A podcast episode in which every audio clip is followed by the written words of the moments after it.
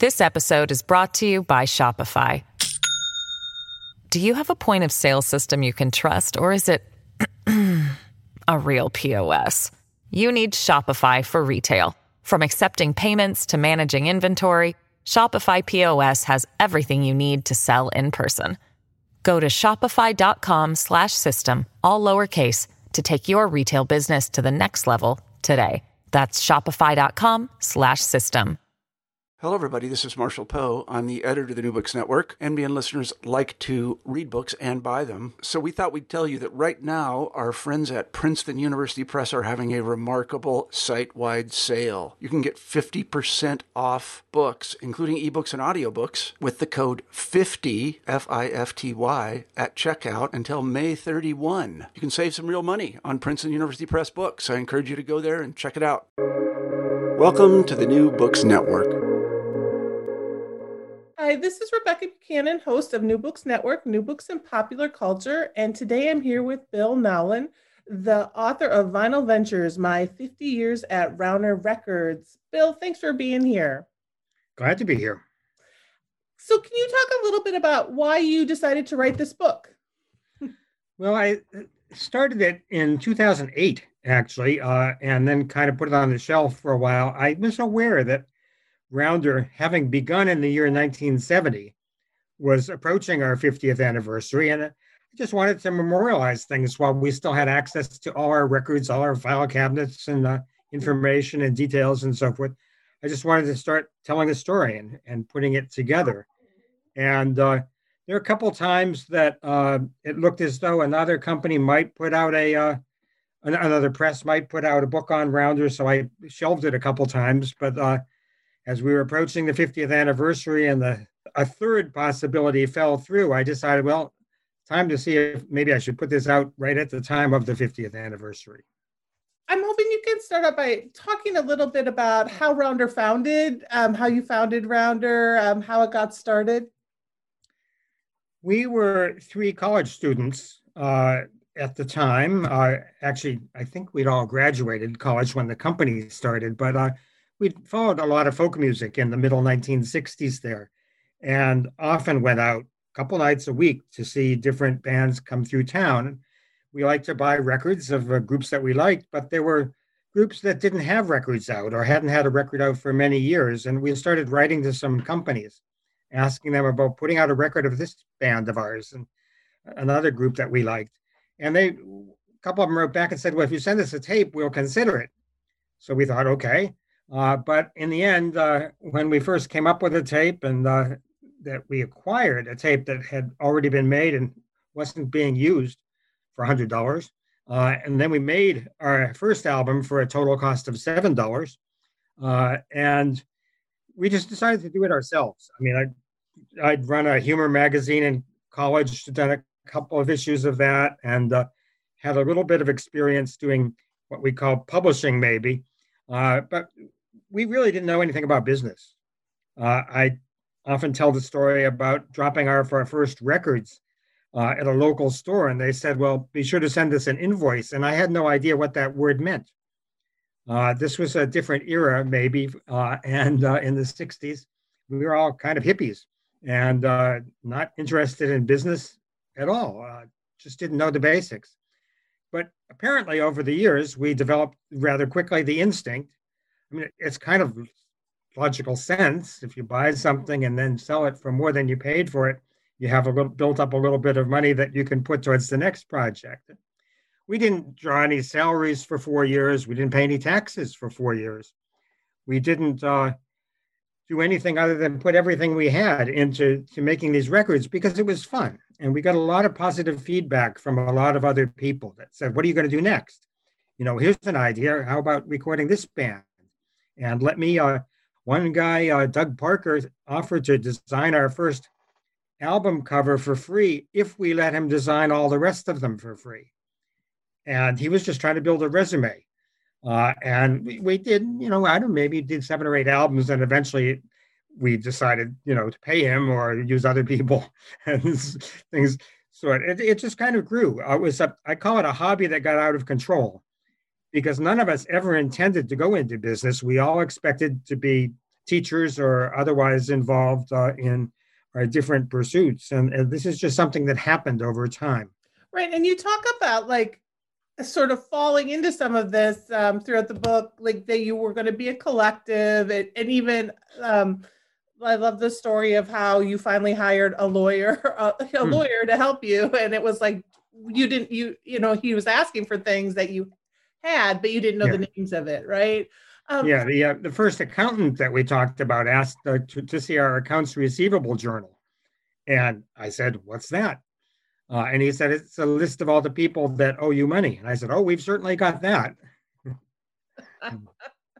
and also, could you, you um, also spent a lot of time um, traveling around trying to collect music, and, which is sort of has a history in folk and a history in blues of that, like trying to preserve and collect. So, can you talk a little bit about that too, especially at the beginning, what you were trying to do and and and preserve? Sure. We we lived in the Boston area. Uh, Ken and myself were roommates at Tufts University in the Boston area, and Marian, our third partner, she was a graduate student at Northeastern University. Uh, she later went to Clark. I went to the University of Chicago. Ken went to uh, Cornell, but we we basically were all based in the Boston area, and much of the music we liked was from the Southeast, was uh, bluegrass and old time country music. Uh, a lot of the folk performers came from the southern part of the country. So we just started traveling to, to try to go see some of these people perform. We went to a number of bluegrass festivals uh, down south. We visited the Library of Congress in Washington, D.C., because they we came to learn that they had a big folk music archive. And so we went in there to learn about what they had. And uh, as I said, we had a lot of people that gave us pointers. You know, you should go here and check out this band and go there the three of us lived for the first two or three summers. We lived out of a Volkswagen van that I owned. It was a, uh, you know, Ken and Marian slept on the floor, and I slept on the back seat. Uh, and uh, we had some curtains that we rigged up so we could sort of pull the pull the shades closed. Uh, uh, but we, uh, you know, slept at nighttime and lived during the daytime and drove place to place, just making our way around. It, it's kind of fun. Yeah, and a lot of your at first you were a lot of um, selling your records was basically right out of that van going to shows and so can you talk a little bit about that um, that folk music scene that you were sort of really involved in and part of we put out our first two records in october 1970 uh, and i mentioned dropping off some at a local store but for the most part stores asked us who's your distributor and we said well we don't have it they, they said, well, you've got to buy from, we have to buy from a distributor. We can't just be buying from all these little companies that have one or two records. So we found a distributor locally and we started working with them. As we were traveling uh, to some of these festivals, we uh, set up a shop out in front. We just basically put out a couple sawhorses with borrowed. We didn't carry our own sawhorses even. we borrowed them at the local festival and just put up a little uh, couple of boards and boxes of records and we carried the records of nine or 10 other small labels. So we had not just our two records, or the third, second year we put out three more, uh, but we had a good selection of, you know, a couple hundred different titles that we carried. And people asked us, where can you get these? These are great records. I've never seen this one before.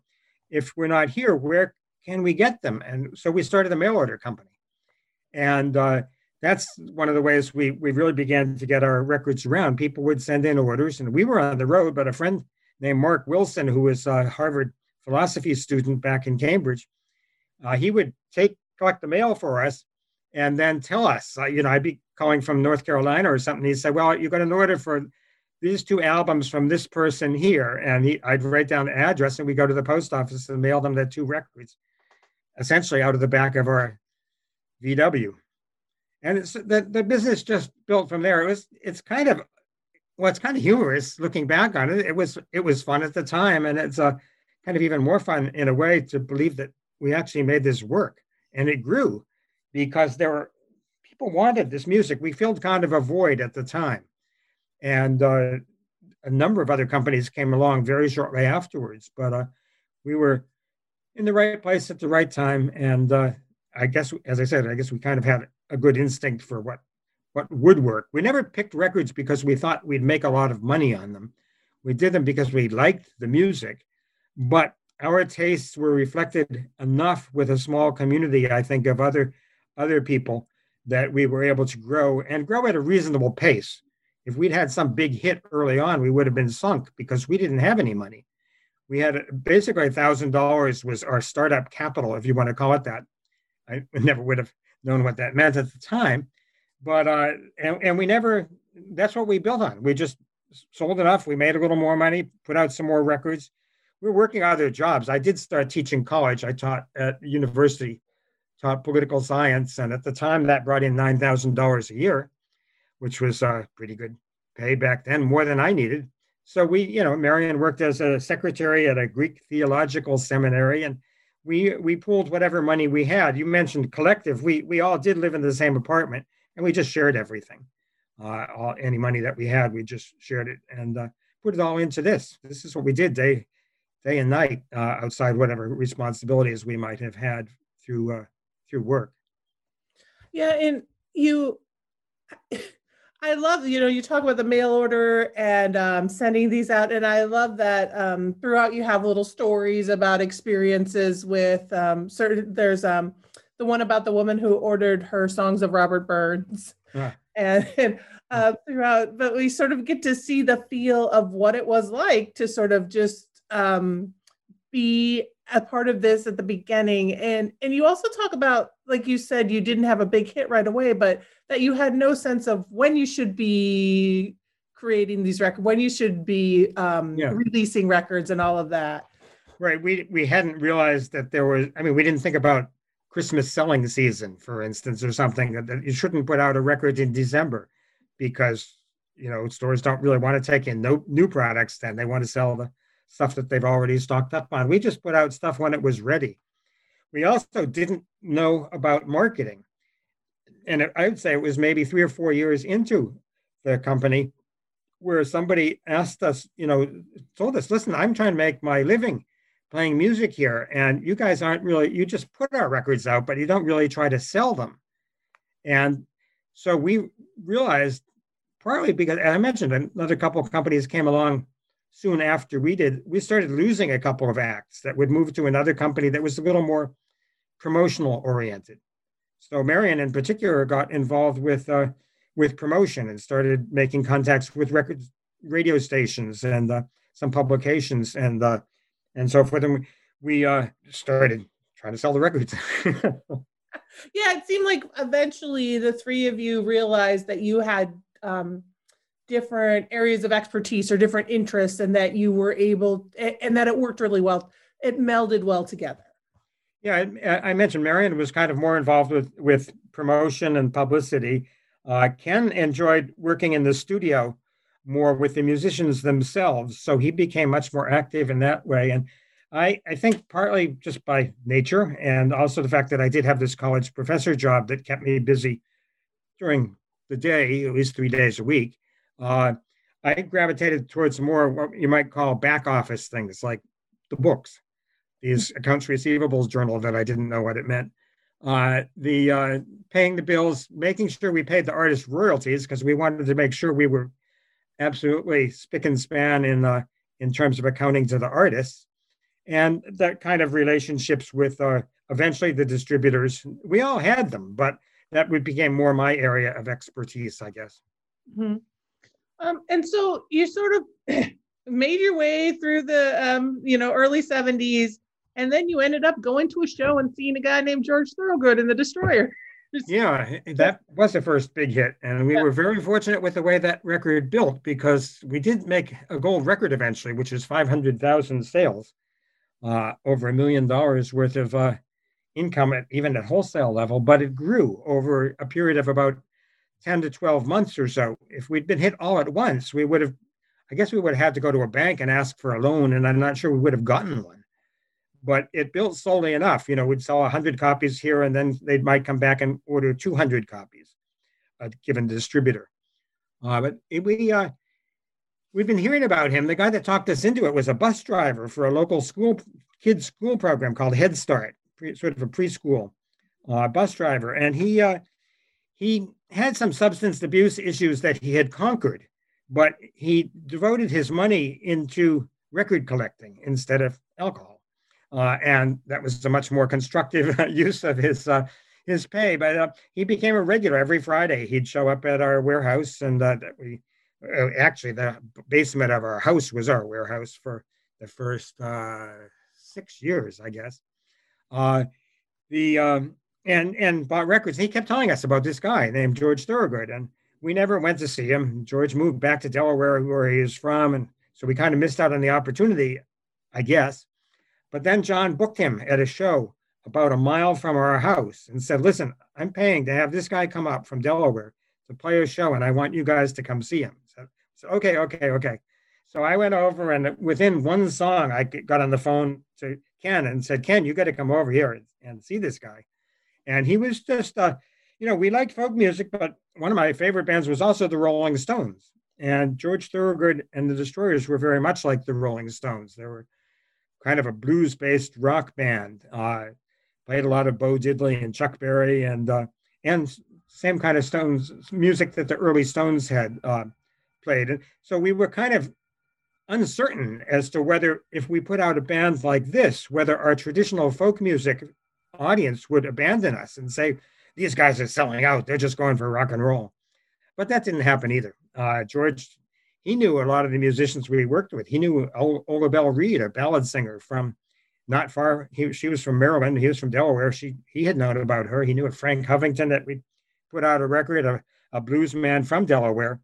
Uh, he had the he had a background and just a nice guy too, uh, which made a, a big difference. We we did evaluate when we are working with somebody, whether we thought it was somebody that had realistic expect- expectations, somebody that we could get along with and enjoy working with. And uh, he was all of those things. And uh, uh, some other people weren't, but uh, you know, you learn along the way. But yeah, he became a, a major hit. And we had all kinds of people calling us from the major labels wanting to buy his contract and so forth.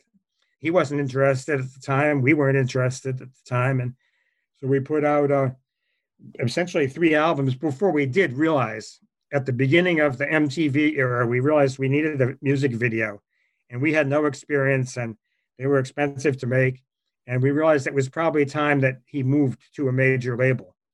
And so we, we've actually formed a partnership together, uh, a joint venture called the Rounder Destroyer Company. And we signed a deal with one of the major labels that kind of took him to another level. Yeah, I thought they're, still, was... they're still out there too. 50, you know, almost 50 years later, he's still touring.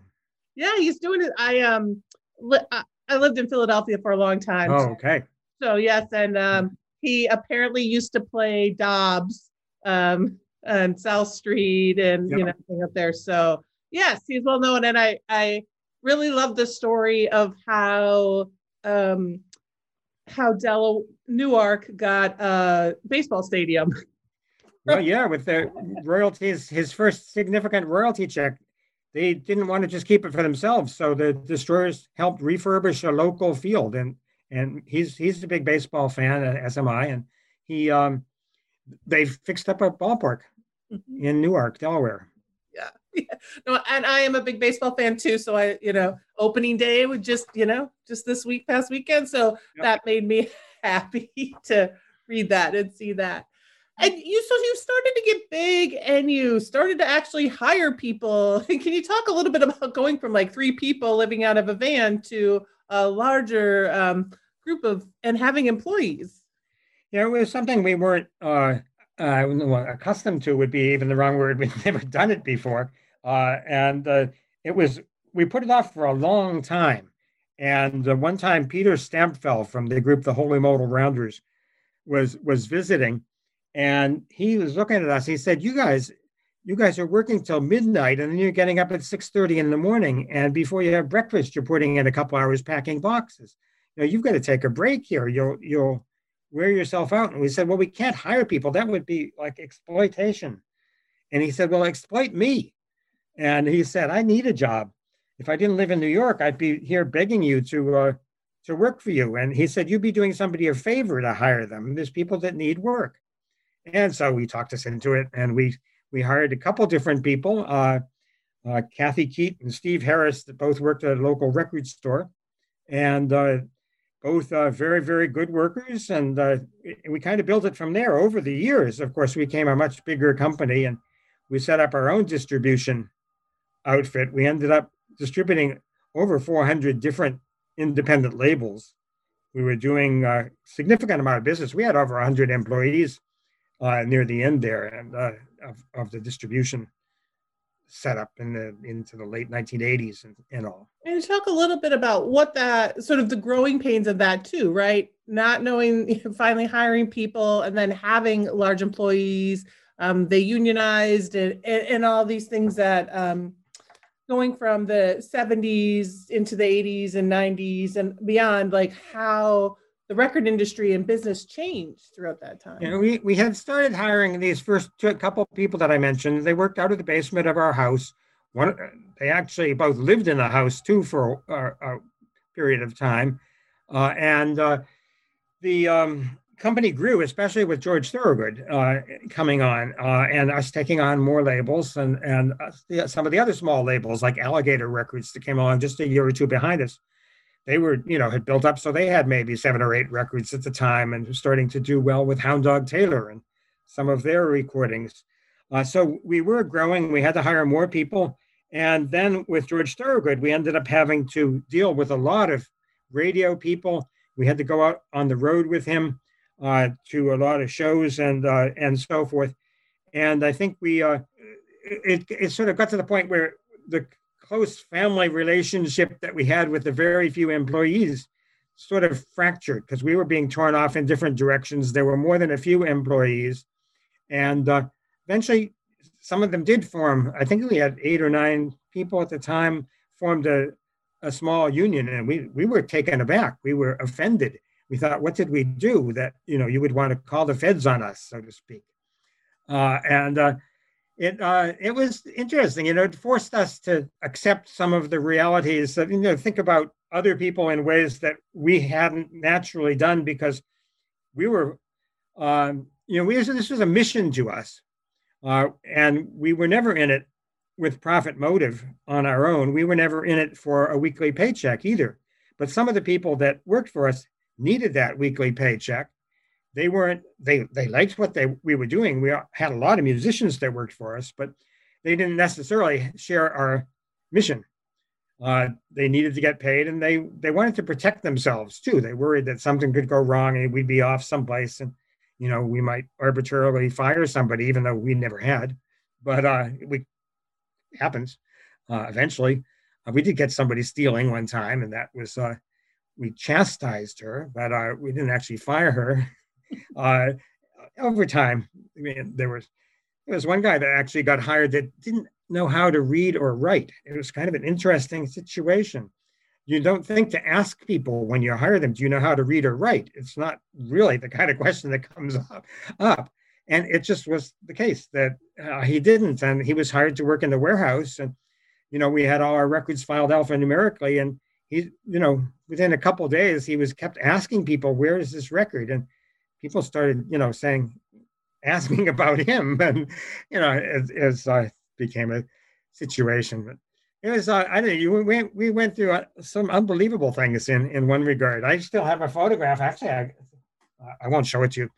I still have a photograph of here that somebody uh, cashed it, went to the bank and and cashed a check that uh, they had forged off of our account. And so I have the photograph that came from the bank's monitor. You know, when they they caught him on on camera but you know. Yeah and throughout the book you have uh there's this mixture of more um like photos that are professional photos but also some some photos and images um, that are pretty like ones that are personally taken right? Ones that are from like you in the van or some of the recordings you did in the house or even um like lists, album lists, and that kind of thing. So yeah. you've got this great mix of um, images for and for people to sort of look at and see. Well, we were a very homegrown outfit, so we just you know things like that list of albums that you mentioned. I, I just took a I ran it through my scanner now that I have a scanner, and uh, it's uh,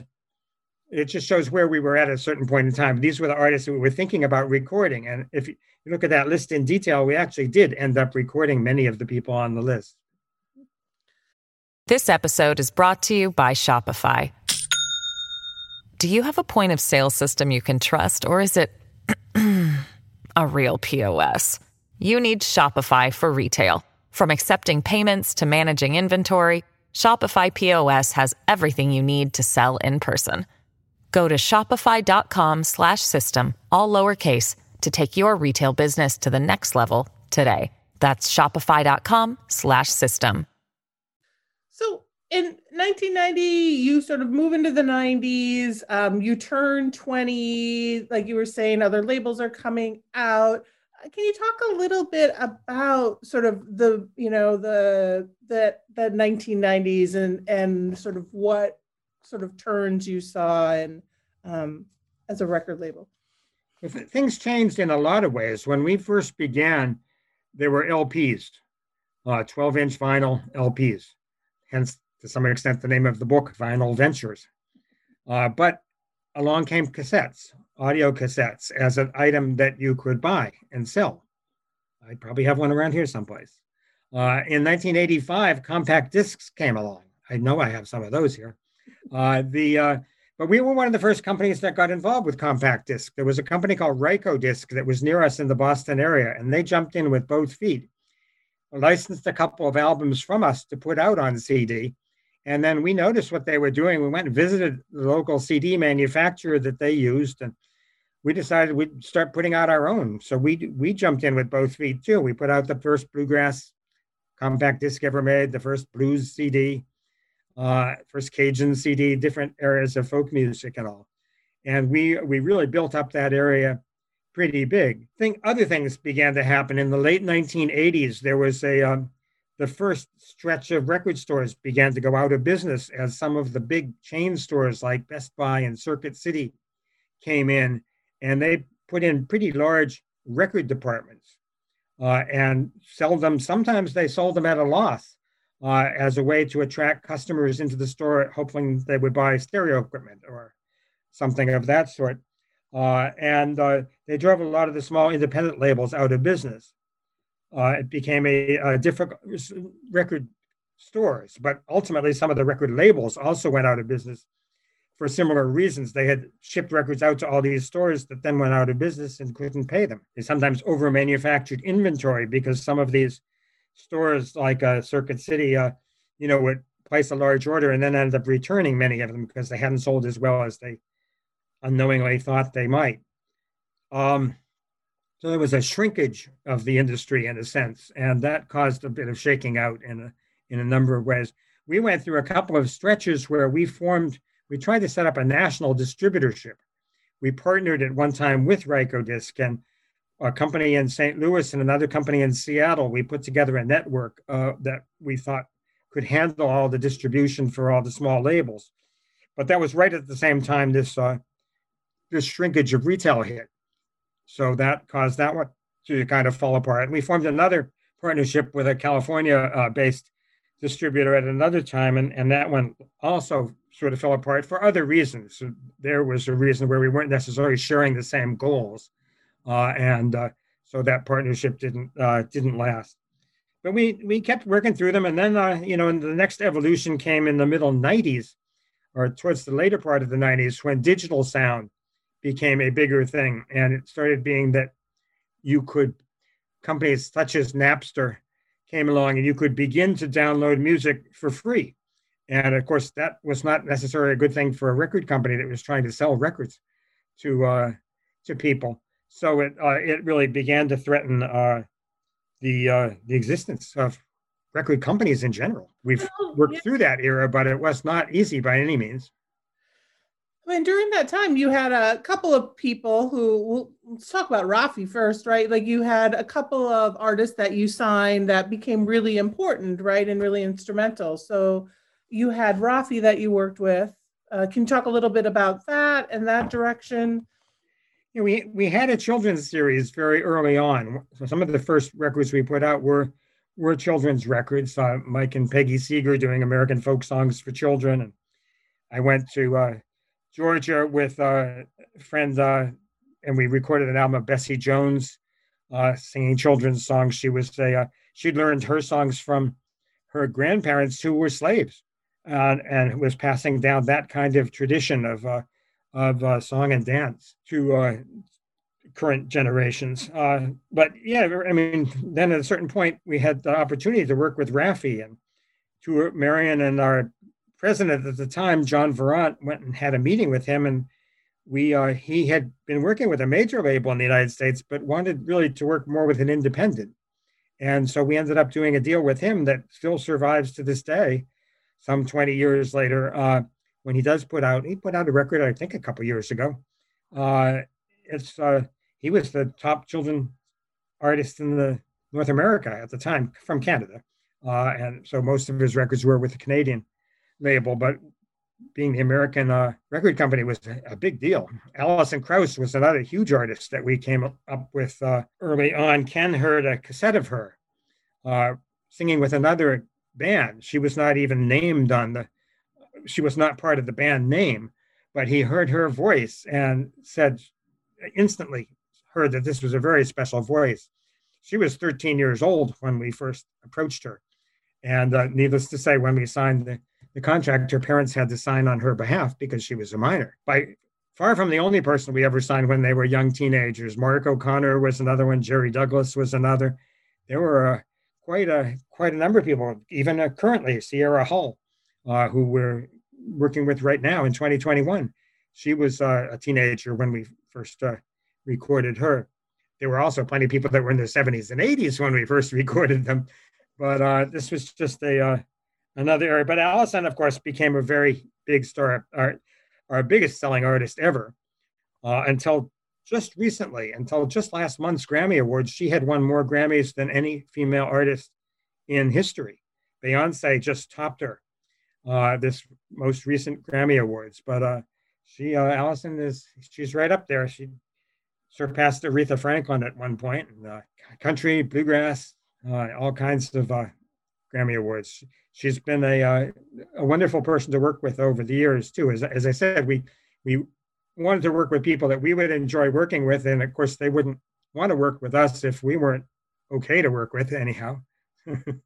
yeah and Alison was one of the she was my next question sort of it's yeah. and and talking about that and also uh, but you bring up the grammys and and so you and it was before Alison though she became really important but you started to get some recognition beyond just your sort right some industry recognition and starting to win grammys and um and that so can you talk about that too that move from we were just doing this to sell records out of the back of our van, literally out of the back of our van, to getting that recognition and becoming part of the industry. Well, as I, as I said at, early on, um, we got recognition, if you want to call it that, from music fans that said, "This is great. You know what what you're doing. How about signing Riders in the Sky? We want to hear a record by them.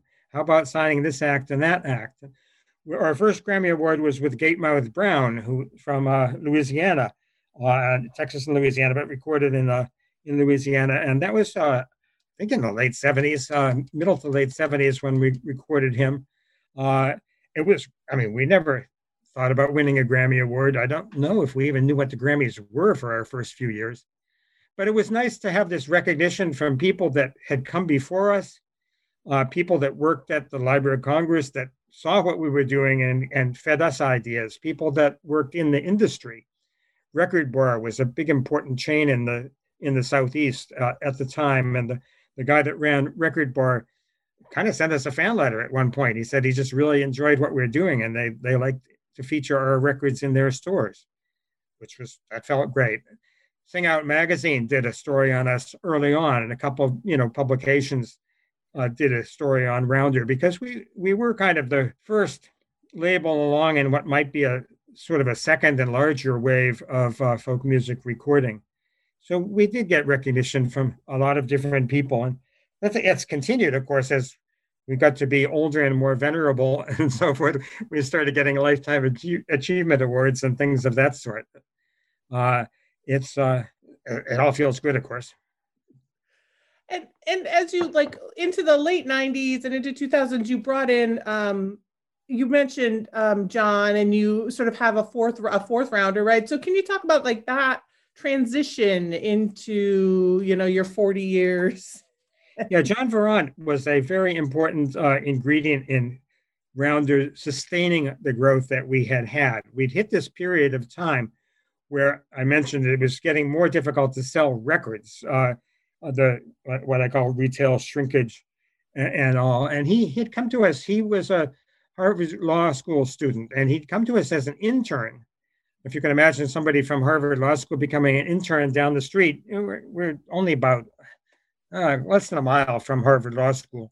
And uh, he just started working as an intern uh, for us, unpaid, and uh, just helping out any way he could, learning the music business uh, in a sense. Uh, and he became very, very important to us. One of the things he did is you had mentioned the union early on, being a lawyer and all, um, or a developing lawyer. He had a, a mindset that uh, helped in terms of approaching things of that nature. So he handled some of our contracts for us. He joined me in terms of the negotiations with the union when it was time to renew the contract that we had with them. He became very important from the business side of things. Uh, I learned what invoice meant, and I learned some of these other things and so forth. But um, the uh, he had a, he had a, dis, a more dispassionate sense too, because he wasn't uh, we were the ones that gave birth to Rounder, so to speak. He wasn't. And so he, when somebody from the union said something that maybe offended us as the creator of the label, he didn't have that same defensiveness. And he was able to approach things in a more rational way, I guess. Uh, not that we flew off the top of our heads all the time, but uh, it was just, uh, it was great working with him. And uh, it came a point that he had an offer to go to work for a major label in New York City. And he told us, uh, he told me uh, that we were going, that he was going to take this offer, but he just wanted to let us know. And actually, all three of us were in the room at the time in our conference room. And I said, John, could you go outside for a few minutes? And as soon as he left, I said to Ken and Marian, we, we don't want to lose him, right? And they said, of course not.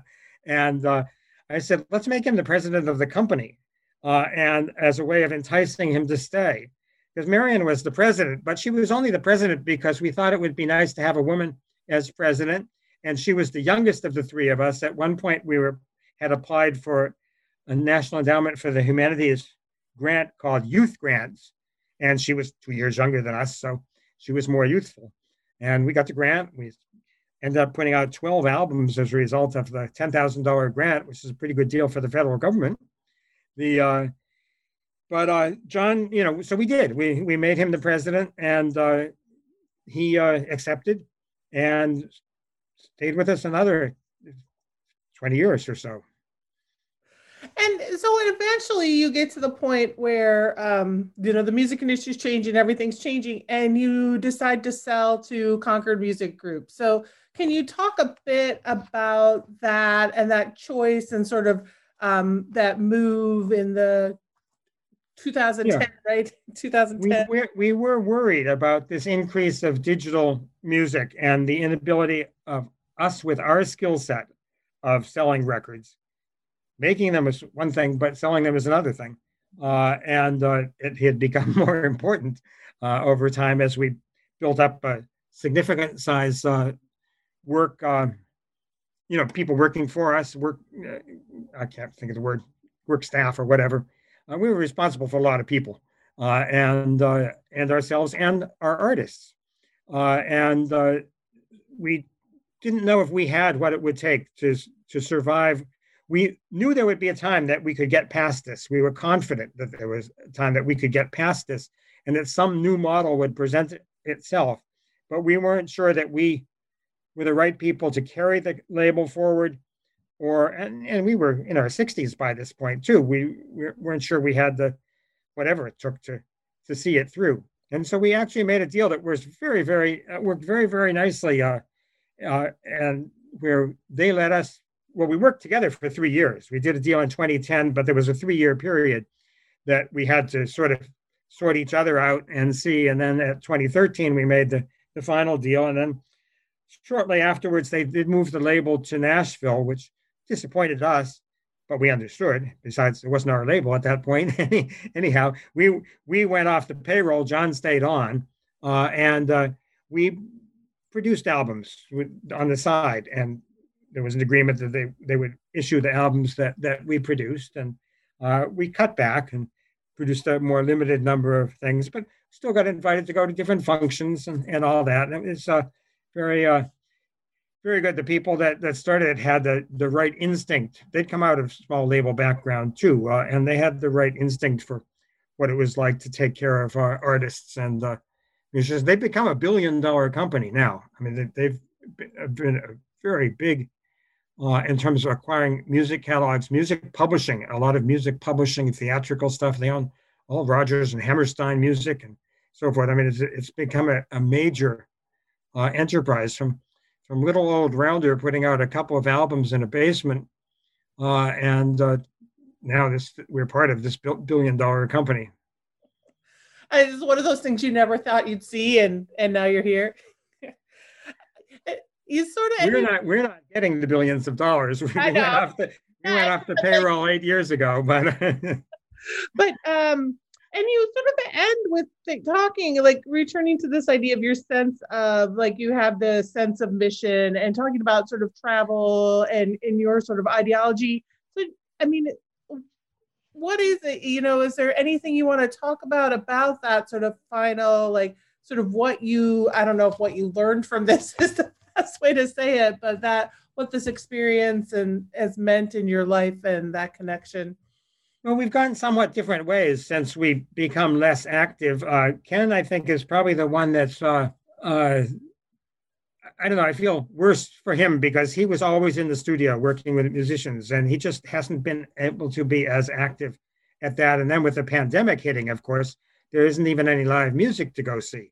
So it's been a very, very rough stretch. I got very much into baseball, writing about baseball. And so I've put out actually dozens of books that I've written or edited about uh, about baseball and some others about music. I did a book, couple books with, that came through Rounder, a book about Woody Guthrie and a book about the early days of bluegrass, and a, put out a bluegrass music trivia book. Uh, the uh, for that matter, just kind of uh, enjoyed my retirement by working harder than ever on uh, just a different task. Marian has gotten more involved with some sort of political change uh, activities uh, and looking at some of the uh, the issues of today. And so usually, I mean, we're talking, we've been talking for a while. And my final, you sort of got at it, but my my mm-hmm. final question is, um, if there's anything you're working on right now that you sort of want to talk about. And so I don't know if there are any new books or anything else that you want to sort of push or or talk about? Well, in, in the uh, trying to think, the uh, music area, they're not really working on anything right now. As I said, I've kind of gone off the deep end in terms of working on baseball. I, the uh, I did hit Vinyl Ventures, I believe, was book number 101 of the books that I've written or edited. And uh, 102 is out now, baseball's greatest comeback games. 103 is coming out next week, a book about Jackie Robinson. Many of these books I work on with multiple authors. Both of those books have 30 or 40 authors. And I've kind of write an opening essay in one of the articles, but then I gather the works of all these other people that write on special topics and edit them together as a book. And it's really kept me very busy. Uh, I've got an article that I wrote coming out in the International Country Music Journal in a couple of months on the history of a local band in the Boston area called Joe Val and the New England Bluegrass Boys. I'd written up a, a history for them, and so that, that's uh, it's that'll be nice to see that come out in June as uh, I expect. It's just I, I I like writing history, I guess, and researching uh, researching some of the past in uh, it's all popular culture, be it baseball or, or music. Yes, and and now that there's the return of like we you can actually go and watch baseball finally. Uh, I did. So we'll, we'll see what happens. Um, I'm a big Cubs fan, so. Well, the, the, Cubs, like the Red Sox, finally won the World Series again. Oh, I know. Yeah. So usually my life starts out really exciting in like April, and then we get yes, like 2016 we got to October, and we're excited, and mm-hmm. I guess we'll wait hundred years again and see what Maybe. happens. Um, it'll be okay. Um, but Bill, it's been great talking to you again. This was Bill Nowlin, who is the author of Vinyl Ventures, My 50 Years at Rounder Records. Bill, thanks for talking with me. Thank you, Rebekah. I enjoyed it very much.